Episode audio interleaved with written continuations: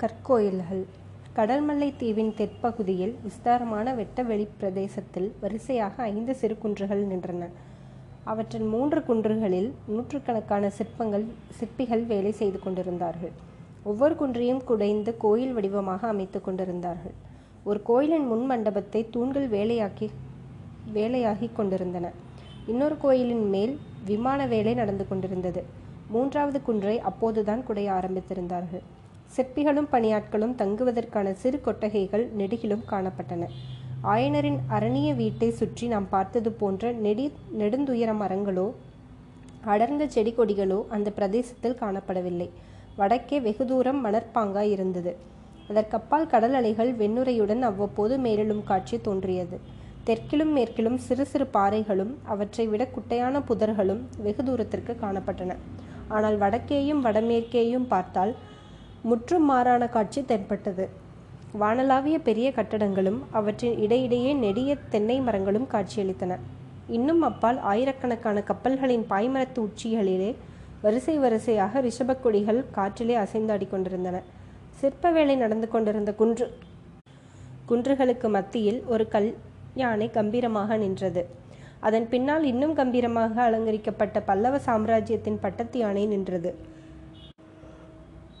யானை மீது வந்த சக்கரவர்த்தியும் அவருடைய குமாரரும் கீழே இறங்கி கல்யாணியின் அருகில் நின்றார்கள். அவர்கள் மீது வெயில் படாமல் ஒரு விசாலமான வெண்குடையை பணியாட்கள் பிடித்துக் கொண்டிருந்தார்கள். இதே இடத்தில் ஏழு ஆண்டுகளுக்கு முன்னால் மகேந்திர சக்கரவர்த்தியும் அவருடைய குமாரரும் வந்து இதே விதமாக நின்றதுண்டு. ஆனால் அங்கு நின்ற குன்றுகளும் பாறைகளும் அப்போது மொட்டை குன்றுகளாகவும் மொட்டை பாறைகளாகவும் இருந்தன. அப்பா அந்தப் பாறையின் நிழலைப் பாருங்கள் அது யானையைப் போல் இல்லையா? என்று பல்லவ குழந்தழைக்க வந்தார் நரசிம்மர். அவர் சுட்டிக்காட்டிய நிழலை நிழலைச் சக்கரவர்த்தி பார்த்தார். ஆஹா என்று அவர் வாயிலிருந்து புறப்பட்ட வியப்பொலியில் விவரிக்க முடியாத பல உணர்ச்சிகள் துணித்தன சற்று நேரம் மகேந்திரர் சிந்தனையில் ஆழ்ந்து வெளியுலகைப் பிரக்ஞையில்லாதவராய் நின்றார். பிறகு நரசிம்மரை தழுவிக்கொண்டு குழந்தாய் எப்பேற்பட்ட அதிசயமான உண்மையை நீ கண்டுபிடித்துக் கூறினாய்? நீ கூறிய வார்த்தையின் மகிமை முழுவதும் எனக்கு தெரிந்திராது என்றார். பன்னிரண்டு பிராயத்துச் சிறுவனான நரசிம்மன் மேலும் உற்சாகத்துடன் அப்பா அதோ அந்த குன்றின் நிழலைப் பாருங்கள் கோயில் மாதிரி இல்லையா? என்றான். ஆமாம் நரசிம்மா ஆமாம் அந்த குன்றின் நிழல் கோயில் மாதிரிதான் இருக்கிறது. அதை கோயிலாகவே செய்துவிடுவோம். இந்த ஐந்து குன்றுகளையும் ஐந்து கோயில்களாக்குவோம். இன்னும் இங்குள்ள சிறு பாறைகளை யானையாகவும் சிங்கமாகவும் நந்தியாகவும் ஆக்குவோம். இந்த துறைமுகத்தை சொப்பன லோகமாக்குவோம். ஆயிரமாயிரம் வருஷங்களுக்குப் பிறகு இந்த துறைமுகத்துக்கு வருகிறவர்கள் எல்லோரும் பார்த்து பிரமிக்கும்படியாக செய்வோம் என்றார். சக் சீக்கிரத்திலேயே அந்த பிரதேசத்திற்கு சிற்பிகள் பலர் சில்லுளிகளுடன் வந்தார்கள். குன்றுகளிலும் பாறைகளிலும் வேலை செய்யத் தொடங்கினார்கள். நேற்று வரை அமைதி குடிக்கொண்டிருந்த இடத்தில் நூற்றுக்கணக்கான சிற்றுளிகளின் சப்தம் கல்கள் என்று கேட்க ஆரம்பித்தது. புதர்களில் வாழ்ந்திருந்த சிறு முயல்கள் திடீரென்று எழுந்த கல்கல் சப்தத்தைக் கேட்டு வெளியே வந்தன. காதுகளை தூக்கி கொண்டு ஒரு நிமிஷம் வியப்புடன் கவனித்தன. பின்னர் அந்த இடத்திலிருந்து ஓட்டம் பிடித்தன. அன்று தொடங்கிய சிற்பப்பணி இன்றைக்கும் அங்கே தொடர்ந்து நடந்து கொண்டிருக்கிறது. சக்கரவர்த்தியும் மாமல்லரும் அன்றைக்கு நின்ற அதே இடத்தில் இப்போது யானையாகவும் சிங்கமாகவும் ரிஷபமாகவும் உருவெடுத்த பாறைகளுக்கு அருகில் நின்று கொண்டிருந்தார்கள்.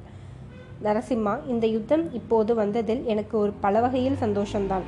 ஆனால் இந்த கற்கோயில்களின் வேலை ஒருவேளை தடைப்பட்டு விடுமோ என் காலத்தில் இந்த திருப்பணி பூர்த்தியாகாமற் போகுமோ என்ற கவலை மட்டும் இருக்கிறது.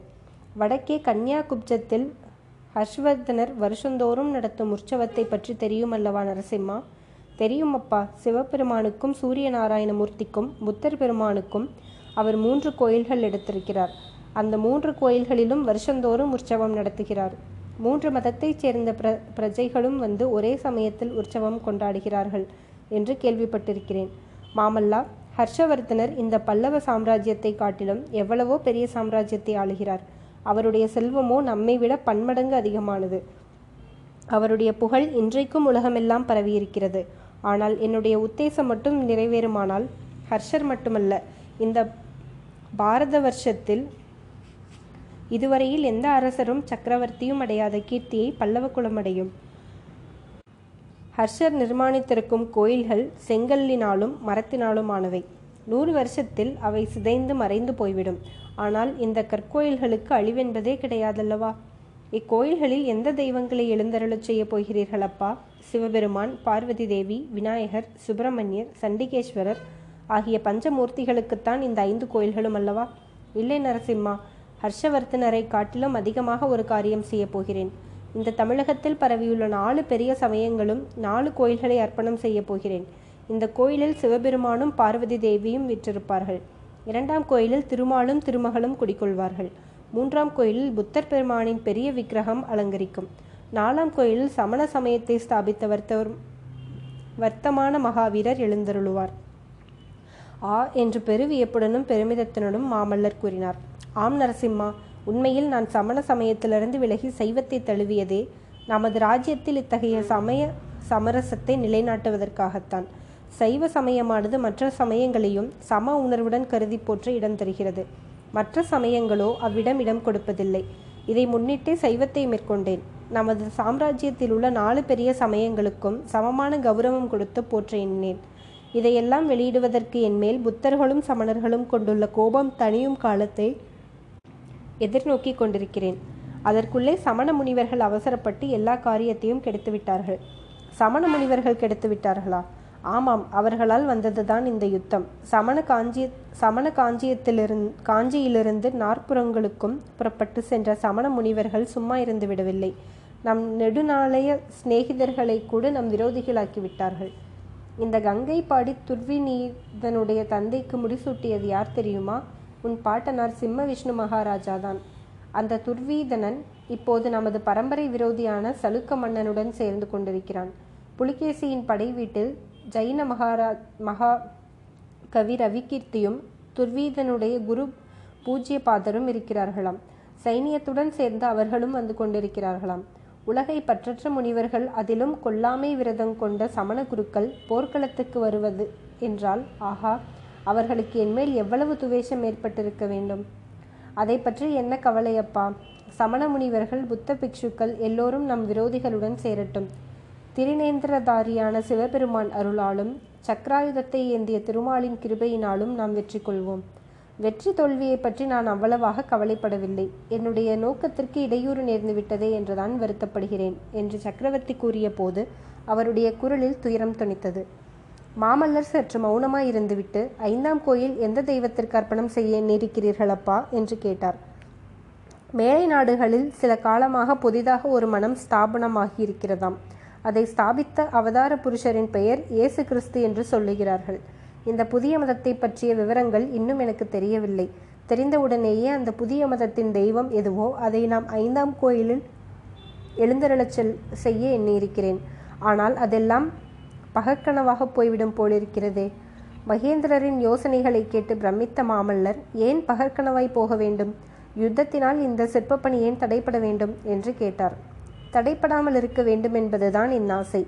யுத்தம் முடிவதற்குள்ளே இந்த ஐந்து கோயில்களும் பூர்த்தியாக வேண்டும் என்று விரும்புகிறேன்.